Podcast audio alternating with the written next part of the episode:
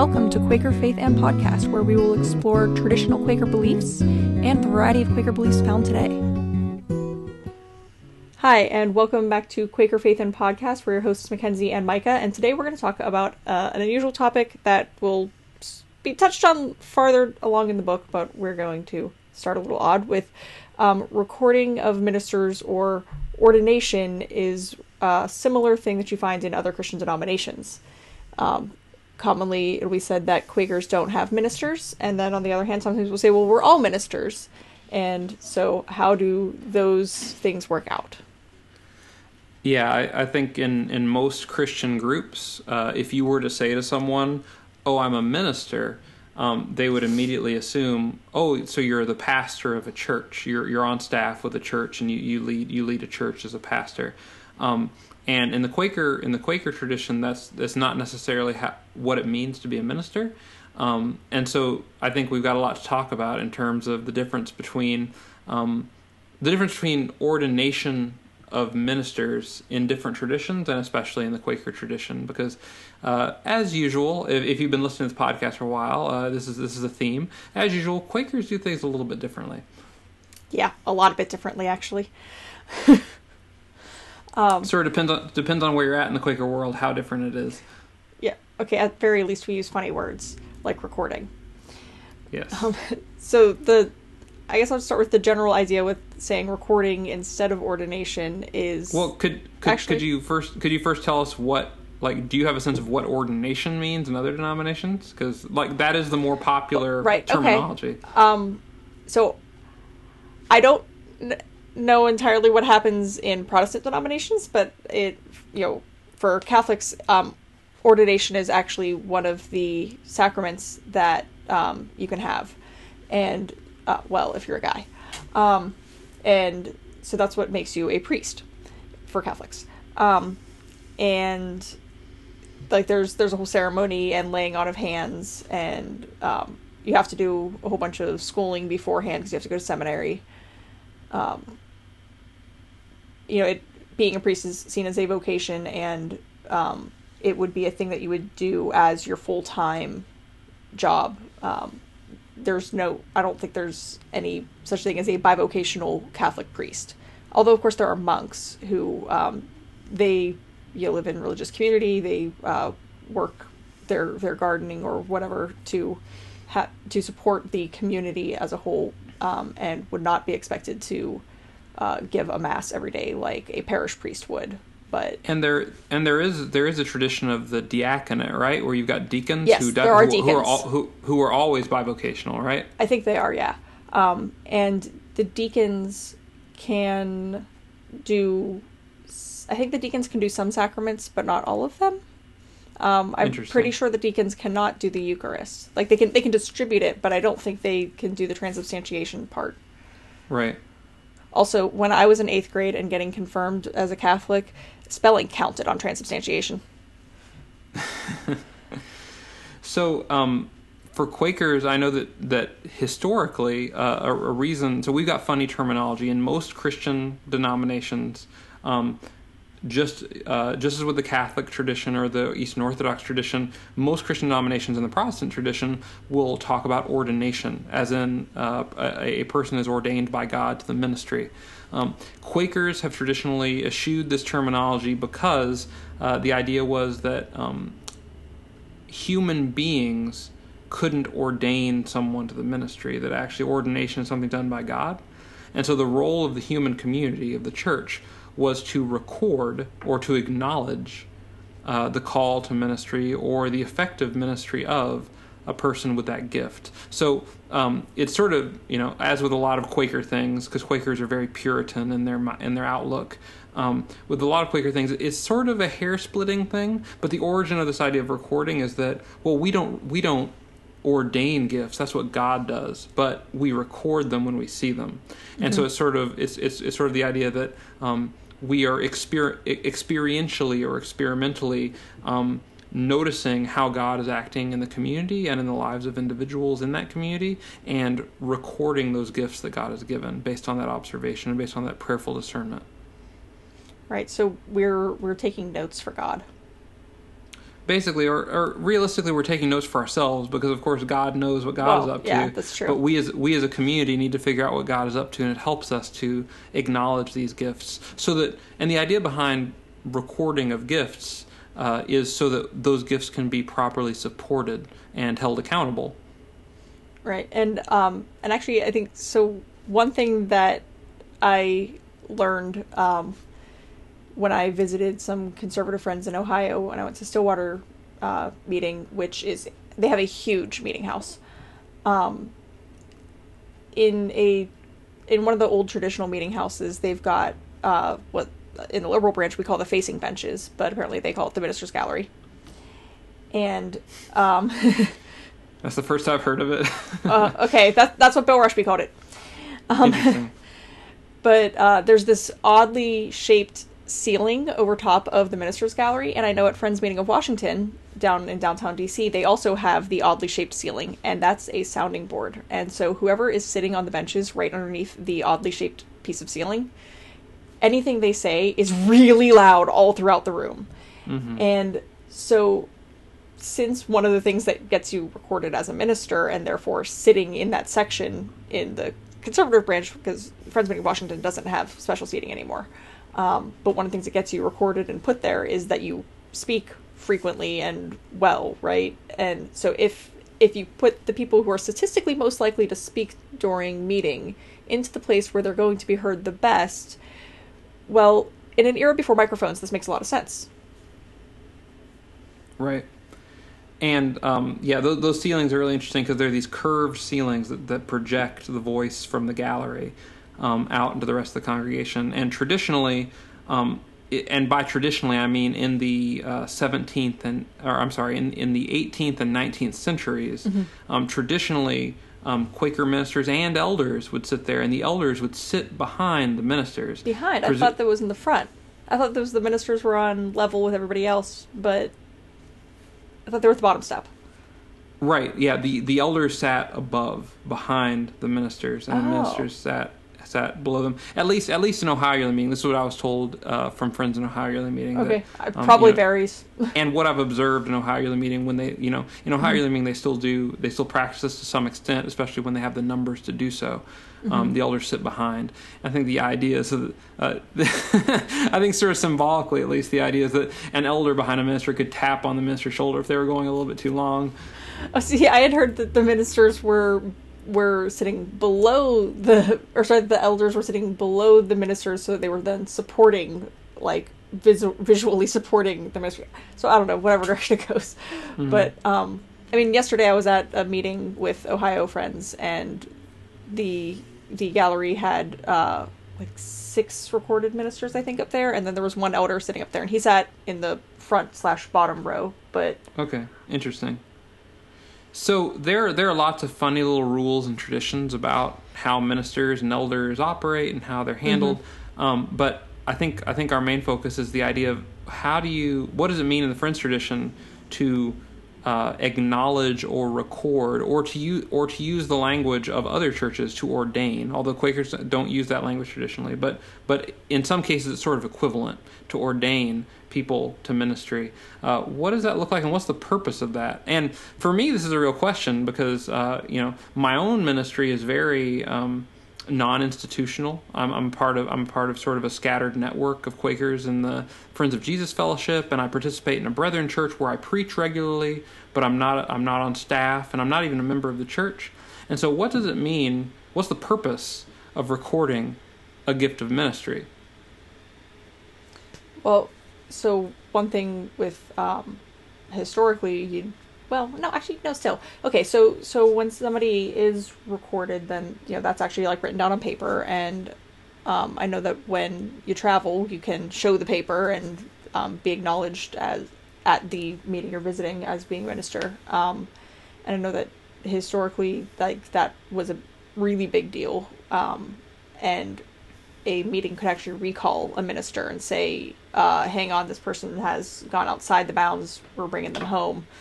Don't acknowledge them anymore." Which you know was a thing during those schisms we talked about. So something that's really interesting uh, for me in my experience is that I actually I, have never been I've never been formally recorded by a meeting or a yearly meeting as a minister, but I actually did for several years operate under a, sort of a standing travel minute where.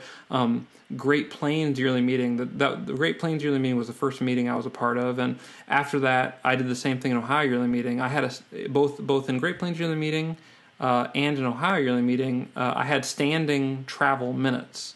Um, in Great Plains yearly meeting, I'll use them as an example because it actually involved the entire yearly meeting. Um, in Great Plains yearly meeting, I had uh, a minute from my local meeting, and then that was further endorsed and seconded by uh, the yearly meeting.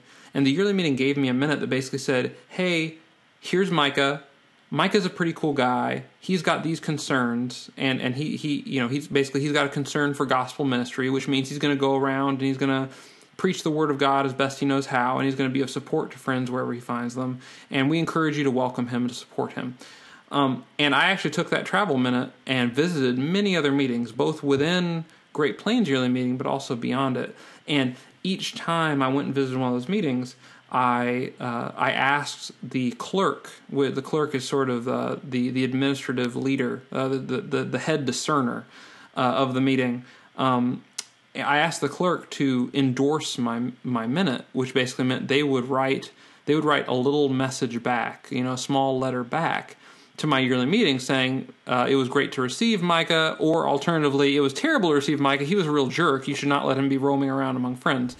Um, and they, you know, they would sign that, and I would. Anyone ever write that second one? no, I, I, never, I never got any negative feedback. Thank goodness. Um, but, but theoretically, that could happen.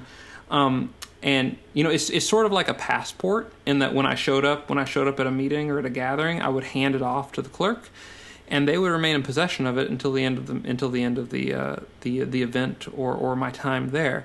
And so um, in theory, uh, if I were behaving in a very disorderly way and causing disruption, they could let my yearly meeting know about that, and I was accountable in that way. Um, okay. And so, so I wasn't, I wasn't actually, I wasn't formally recorded, um, mm-hmm. but, but in effect, I had that kind of accountability, which again brings up the question for me: What's the purpose of recording a gift when that accountability seems to be seems to be possible without, you know, a formal ordination process? Right, and I mean, I know, I, I think what you've experienced is uh, pretty common in some yearly meetings. Like I know in my yearly meeting, uh, they changed the name from recorded minister to embraced friend or uh, embraced ministry, and uh, we've only got one of them in all of Baltimore yearly meeting. And um, were they but, were they were they embraced after this name change, or did they already exist yes, as recorded minister? Or well, I think it was after the name change. Okay, I'm not I'm not positive, um, but I know I know that both of things occurred several years back. Okay. Um, but we but like the standing travel minute thing, like I know there's a woman in my meeting, Jolie, who has one of those, and she goes and visits um, annual sessions for several different yearly meetings across the country. Mm-hmm. Goes to the Friends United meeting triennial and things like that, um, because her she has her her minute says that she has a concern for travel among different branches of Friends. Okay. Um, but this was a source of surprise when I was talking to a friend up in uh, um, West Hills Friends Church in Oregon, um, because as we've mentioned before, there's another schism going on up there, um, and they're trying to work out in the new yearly meeting that will be forming uh, how are they going to handle recording. And so this friend was asking, so uh, hey, what's it? What do you guys do over in your yearly meeting? I was like, well, we renamed it. We don't have many. right. and it seems like it seems like in our in, in American society in general, there are, are a few repercussions uh, when you formally ordain or record, as Quakers call it, but effectively amounts to the same thing for legal purposes. There are several repercussions of this. One is that you are entitled to certain tax benefits. Um, your housing uh, uh, can be shielded from taxes. Um, you're allowed. You're given. Hmm. You're given a housing allowance. Um, you're also uh, you're also allowed to uh, to claim certain ministry expenses uh, as tax exempt. So so thing, things that you do related to the ministry, both in your housing, which is sort of a parsonage allowance. If you don't have a parsonage, then you can you can basically write off your housing expenses, including furniture and, and other things. Wow. and um, and also just ministry expenses. So, say you take a trip in the ministry, you can write that off for taxes. Um, but Right, like, but you which I suppose the, the, the travel, like the, the writing off expenses on travel, that's like if you're, you know, I, I, um, volunteer with an educational nonprofit. Mhm. And so if I'm going and teaching a class for this educational nonprofit, then I can deduct the mileage Right. that I drive to get there. And I've, I've actually taken advantage of this myself. Um, I've, I've been an acknowledged uh, released minister with uh, Friends of Jesus Fellowship, and um, I've written off I've written off a housing allowance on my taxes for the last several years. Um, so this is one repercussion of being being a, an acknowledged or recorded or an ordained minister. Um, there are other repercussions. One is that um, to be a chaplain in a hospital setting or a nursing home setting, typically you need to be an ordained minister by by a denomination. Um, that's one of the requirements. Um, so, so in fact, I know for a fact that a number of liberal Quaker meetings that normally do not record gifts have actually effectively recorded someone s- for the purposes of chaplaincy. Um, So that's that's one that's another thing, um, and uh, the other thing is uh, the other major repercussion of, of formally ordaining uh, a minister in the United States is that um, to do prison ministry, um, recog- Oh, recog- yeah, recognized definitely see yeah, that one. ministers who have been ordained in, in, in, in an official fashion have special privileges in visiting both at prisons and at hospitals. Um, and an ordained minister at a hospital, in particular, an ordained minister with proper credentials, can walk right into a hospital and go visit people, whereas it would be more difficult for someone without those credentials. And a similar thing in a in a, in a prison. Um, you, it really helps to have credentials as as an ordained minister to visit people in prison. Interesting. Um, so aside from legally, though, there's also socially. I have seen it pointed out by uh, one friend that when you go to conferences that are interdenominational, when or or interfaith even as well, um, when when you get a whole bunch of people who do ministry um, across other denominations or with other religions, uh, all in a conference together, the assumption is usually that uh, any women who are there are the pastor's wives. Um, or you know, there's there's always this assumption that well, of course the the you know the minister is a guy, and so when a woman shows up and says, "Well, I'm a minister too," they get what? Really, really, unless they go, "Look, here's my recording minutes." See, Not some- and so that being a or, or you know, but being able to say like yeah i'm recorded by this this this meeting or whatever that having the credential helps socially to be taken Yeah, seriously and not not not typically not typically so much of an issue within the Quaker community because there is a uh, there's a Right. pretty strong tradition from the very beginning of the movement of women in ministry in the Quaker tradition. Um, all the, all right we're used to it but everybody else isn't used yeah, to it yeah, and and I know I know that is an issue at, at sort of in, in interdenominational gatherings that um, it can be helpful. Um, it can be helpful in those contexts to have credentialing. And at the end of the day, credentialing, especially from a Quaker perspective, because Quakers don't believe that any special sacerdotal powers, that's a big fancy Latinate word for um, pre- i don't know what you priest- said priestly, sacerdotal. That's actually IRS tax language, but sacerdotal function, um, meaning you have a priestly function. Um, Quakers believe that all believers, all followers of Jesus, have a sacerdotal function. Um, and so, in that sense, um, you know, all of us as believers and followers of Jesus Christ are empowered um, to, uh, if you want to put it in a, in a sort of in a sort of high church way, we're all empowered to administer the sacraments, um, and that's very that's a very different conception uh, from a lot of other traditions. Um, but but that but that's really that's really something that's different about I think the Quaker tradition of recognizing gifts of ministries. we are recognizing specific gifts um, that are that are um, for example the gift the gift of, of spirit led preaching that we see regu- regularly um, exhibited in a person the gift of, of pastoral care and counseling uh, the gift of healing the gift of discernment the gift of of of, pro- of Teaching. teaching very good example. Um, but in terms of the basic gifts of, of, of the sort of the sacramental ministry of making God's presence known and experienced, that's we believe in we truly believe in the priesthood of all believers, which Protestants in general claim to believe in. But but I think that uh, this is a place where I will actually. I, you know, I, th- I think I think if you've listened to the rest of our episodes, I'm I'm fairly regularly critical of Quakers. I think Quakers have some problems, but I think a place where, where we're we're pretty good, uh, where the Quaker I shouldn't even say we, where the Quaker tradition is, is very good, is in a recognition that um, the priesthood of all believers is real. We truly all all of us who follow Jesus, all of us who have embraced Jesus and, and, and walk in his spirit, we are all empowered to, um, as perhaps Roman Catholics or Eastern Orthodox might say, administer the sacraments. We can administer, we can, we can, we can help to mediate God's covenant and to be vessels of God's presence and power in the world. We don't have to, we don't have to rely on a special set of, of designated people to do that continuing the tradition of Micah weirds out all the non-Christians listening.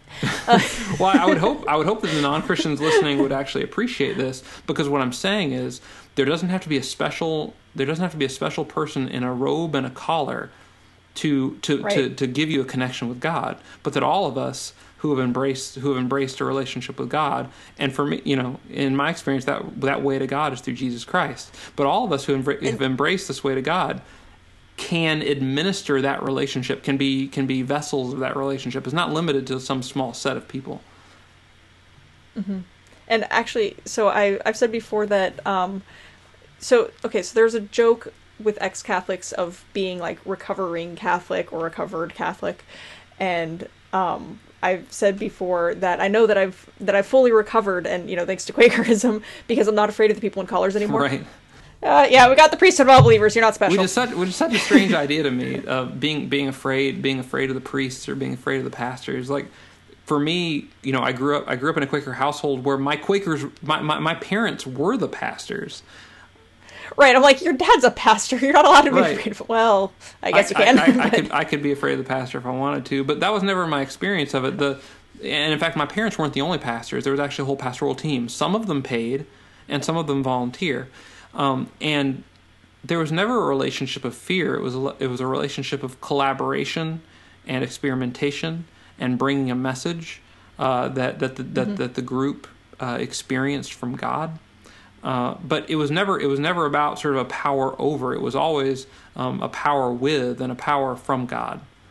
So um, just to sort of bring it back, bo- uh, to to my parents and sort of my background, both of my parents uh, were uh, uh, and in fact, I think still are. I think both of them still are recorded ministers uh, in a Quaker yearly meeting, and um, uh, that's that's basically sort of the that's the equivalent to ordination.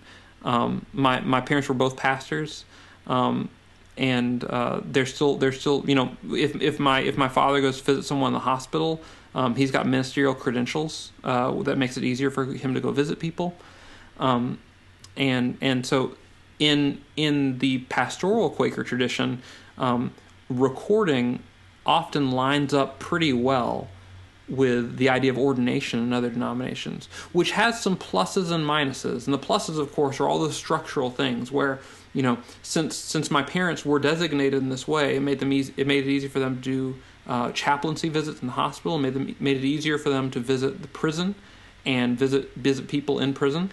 Um, there were weaknesses too uh, in the sense that uh, by designating by, by by by by having a recording that is effectively ordination, that is effectively a recognition of a pastoral role, um, there is a weakness in that it is possible to miss and to fail to recognize and support the gifts of those who are not called to a to a traditional pastoral role. The the bivocational folks, you mean? I don't only mean the bivocational folks. I mean, for example, um, uh, someone whose primary ministry is uh, working uh, for social justice that isn't directly, you know, it's not it's not directly caring for uh, the church community like a pastor would typically do because you know you've got sort of the well, traditional okay, pastoral so, roles. So, of, of, of, preaching and teaching and shepherding the flock and visiting people in the hospital um, and all those things. And there's like sort of an, ex- an expected job description for pastor, but there are lots of very gifted ministers who for whom that is not actually the job description. Well, and then for among unprogrammed friends, um, well, yeah, we we'd actually split those up, right? um, and say, like, because because there's well, conservative friends still call them elders and overseers. Um, my meeting being in Baltimore yearly meeting, we don't use those words, um, and so we say the ministry and worship committee. And if you look at their what you know what they're supposed to do, it matches really well to what the elders do in Ohio yearly meeting. And we have the pastoral care committee, and that matches really well to the overseers. But so we have you know there are people who are recognized for um, their their gifts of pastoral care, um, but they get you know there's a committee for that that just has that as its name and um, Something people who are um, you know recognized as having gifts in nurturing the faith life of the meeting go into ministry and worship, which would be elders in Ohio. Something I think is really cool in the Quaker tradition is that um, in a lot of traditions, particularly the high church traditions like the Roman Catholic or the Eastern Orthodox or the Episcopalian traditions, um, the different the different offices. So you know the sort of traditional offices uh, that you find uh, that, that you can sort of extrapolate from the Bible, for better or for worse. I'm not sure this is a good idea, but that you can, and that pretty much every denomination has in some way or another, is uh, diakonos, deacon or minister, um, presbyter or elder, uh, and uh, bishop or overseer. Right? Those are those are sort of the 3 the three roles that are mentioned in Paul's letters, um, and and and so in different traditions they get interpreted differently. So in the Quaker tradition, diakonos is interpreted as minister. Um, presbyter is interpreted as elder, and uh, and bishop is interpreted as overseer. Um, and in and in the Quaker tradition, I think this is really cool. All of those, all three of those roles, I think there's still problems here, but but all three of the roles are considered as relational to one another and as co-equal and as having a, and, and as having a role each one in instructing the other and in, and building up the other. Whereas in some traditions, as I say, the high church traditions in particular, they are set up in a hierarchy where the diac- Right. the diakonos, the minister, the deacon, is placed at the bottom of the hierarchy and has limited rights. The the presbyter, the elder, the priest is put in the middle in the second rung of the hierarchy and has has more rights. And then the the overseer or the bishop um, has the most rights and has the most power and has the most authority in, in governing church affairs. Um, and I think something, some you know, there are strengths to that system, and that, you, that perhaps there's more accountability. But dividing up the gifts that way, for me, from a Quaker perspective, seems problematic. And and although I think that the Quaker, you know, traditional Quaker system of dividing up the gifts has weaknesses, I I like those weaknesses better than than, than the high church model of setting them in a hierarchy and saying, um, in effect, uh, the the sort of uh, pastoral, uh, the pastoral or or or um, or eldering gifts have have uh, hierarchical authority over the prophetic ministry gifts. That that seems more problematic to me. Right. Yeah, that makes sense. And well, and also, I I believe that traditionally you can be recorded as more than one of the three among Quakers. Like if you have more than one gift, you get written down as more than one of them. That that can happen. Um, I, I think I think that's that's uncommon and not not considered really great practice. Okay. But it does happen, uh, and I've seen it happen. For example, in Ohio Yearly Meeting. Yeah. Well, I. Okay, history nerd here. I'm pretty sure that um, Elias Hicks was both a minister and an elder. Well, that's how we got into this problem in the first place, Mackenzie. This this too many branches thing. Yeah, yeah. If you if you just kept that Elias Hicks under control, we wouldn't be in this mess.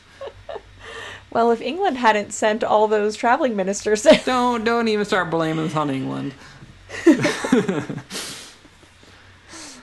troublemakers, yeah. traveling so troublemakers. so what so what is the difference at the end of the day between uh, Quaker recording and other denominations ordination, particularly other Protestant ordination? Because there's an obvious difference. There's an obvious difference with the High Church ordination, which is for like the Episcopalians, the Roman Catholic Church, the Eastern Orthodox.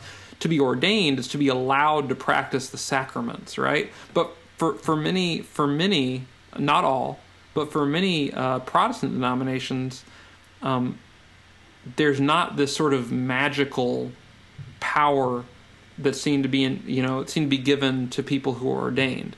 Um, There, it's it's not considered miracle working not- when you do the communion. it- well, it, or or at the very least, it's not considered um, it's not considered only something that an ordained person could do. Right. Well, I would say that actually one difference is how it happens because for us, you know, it's in um, business meeting, which you know the whole community, or well, depending on depending on your yearly meeting, that's either all the members of the meeting or that's can be all the members and regular attenders of the meeting, but that everybody's involved in recognizing um, and recording a gift. Whereas when you have, whereas like you know in the Catholic Church, you'd have um, you know the bishop does the ordination of the priest, and and so it's within the hierarchy, and the people who are the parishioners aren't involved in that. And I'm pretty sure that in the Protestant tradition as well, it's not you know it's not a congregational meeting that determines um, whether somebody gets ordained and also I think I mean you you have with non denominational churches in the Protestant tradition where somebody can just go and start a church and say, "Hey, I'm the I'm the pastor here, I'm the minister here," without there being some other body that has authority. Right. Now, just just just for, I don't know that I don't know that much about the process and procedure of of the um, of the high churches, but I do have the impression that uh, in some circumstances, perhaps in the in, perhaps in the uh, recognition of a bishop, that there is a role for the congregation to to sort of affirm the choice. Um, I don't know how much power the, the, the lay people actually have in this whole process, but I I do seem to remember that there there may there may be some role for the congregation in that. Just just to give them their due. Um, Yeah, well, I don't I don't know if uh, I'm I'm not sure about I'm not sure about as far as the becoming a certain level, if that makes sense. But um, I I would be surprised if the parishioners had no input at all on who got assigned to them by the hierarchy. mhm. Do you know what I mean? Yeah.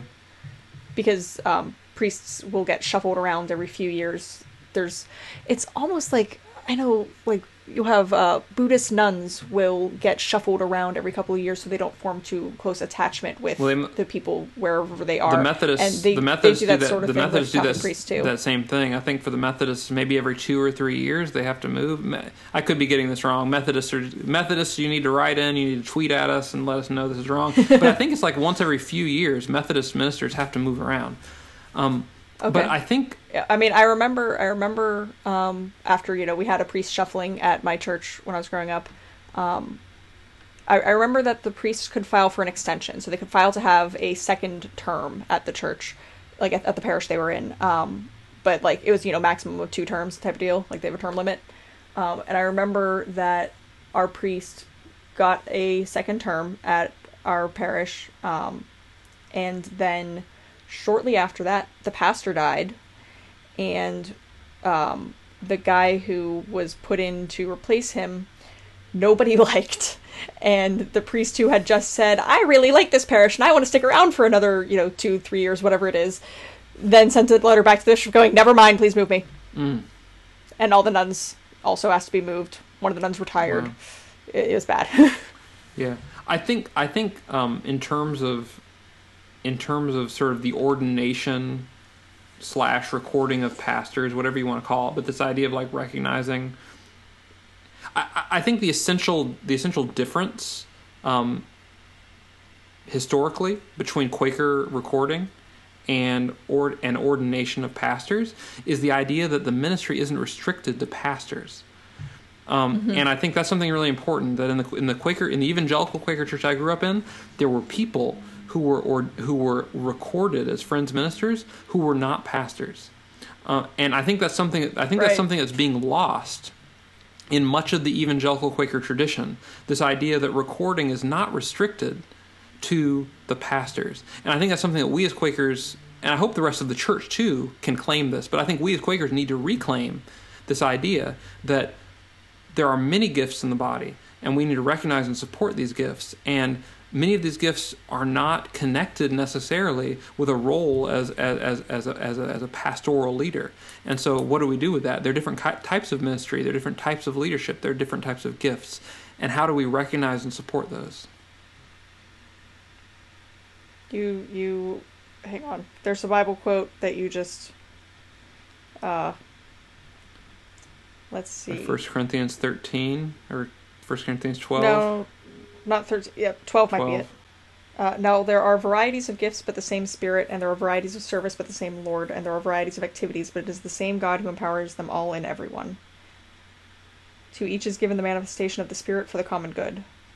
For to one is given through the Spirit the utterance of wisdom, and to another the utterance of knowledge according to the same Spirit, to another faith by the same Spirit, to another gifts of healing by the same Spirit, to another the working of miracles, to another prophecy, to another the ability to distinguish between spirits, to another various kinds of tongues, and to another the interpretation of tongues. Uh, and skipping down a bit. For the body does not consist of one mem- member, but of many. If the foot should say, Because I am not a hand, I do not belong to the body, that would not make it any less a part of the body. And if the ear should say, Because I am not an eye, I do not belong to the body, that would not make it any less a part of the body. Amen. And I think I think that's a real gift of the Quaker tradition is saying that we do not limit our understanding of ministry to a particular to a particular job description that is set out uh, for a pastor, and that in fact ministry is bigger. Well, first of all, um, the the traditional job description of a pastor is bigger than any one person can be good at. Uh, the the, tradi- the traditional mm-hmm. pastoral role, uh, realistically, requires a huge variety of gifts that no one person realistically is going to have. And so, so just to begin with, like when you're picking a pastor, you really have to pick: Do I want an evangelist? Do I want a pastoral caregiver? Do I want a great preacher? Do I want someone who can teach really well and goes deep into the text? These are different gifts, and and congregations have to pick. But even beyond that, I think the gift of the Quaker, one of the gifts of the Quaker tradition, is a recognition that there are gifts that need to be recognized that never that never lend themselves to a formal pastoral role and yet are extremely important and without which the body is weak at best and, and, and, and paralyzed at worst. Good way to put it. Well, uh, I think we're going to call time at this point. I think we've probably talked about this long enough. Um, yeah, when we when, when we first so, got started, Mackenzie's like, "Yeah, we'll probably need like twenty minutes for this." I was thinking, "Uh, uh-uh. uh yeah, yeah. I didn't think well, so. yeah, there's that. Well, I was trying to get it to be short because you said you have a date night it's with true. your wife. So, yeah. anyway, so let's get going so you can get onto your date with your wife. Um, and we will see you next time in two weeks with some topic. I don't know. We'll figure it out by then. Bye. oh, and and tell your friends about the podcast and leave us a review on iTunes or Google Play or whatever you like to. Or use. just tweet or or just oh. tweet oh. at us and let us know what you liked or didn't like because we we comment yeah, on the blog. We, we love too. we love getting feedback and connecting with you and knowing where we should go next. Because if you've been listening to the other episodes, again, we respond to feedback and we actually we actually set up our episodes based on what people want to hear. Yeah. Oh, and if you don't give us any feedback, then we're going to dive back into the book. So, although we did have one person say, "I can't wait to get back in the book." Oh, okay. That's, so that's valuable feedback. All right. Anyway, All right. over and out. You can find us on the web at QuakerPodcast.org, on Twitter as Quaker Faith, on Facebook, and on iTunes.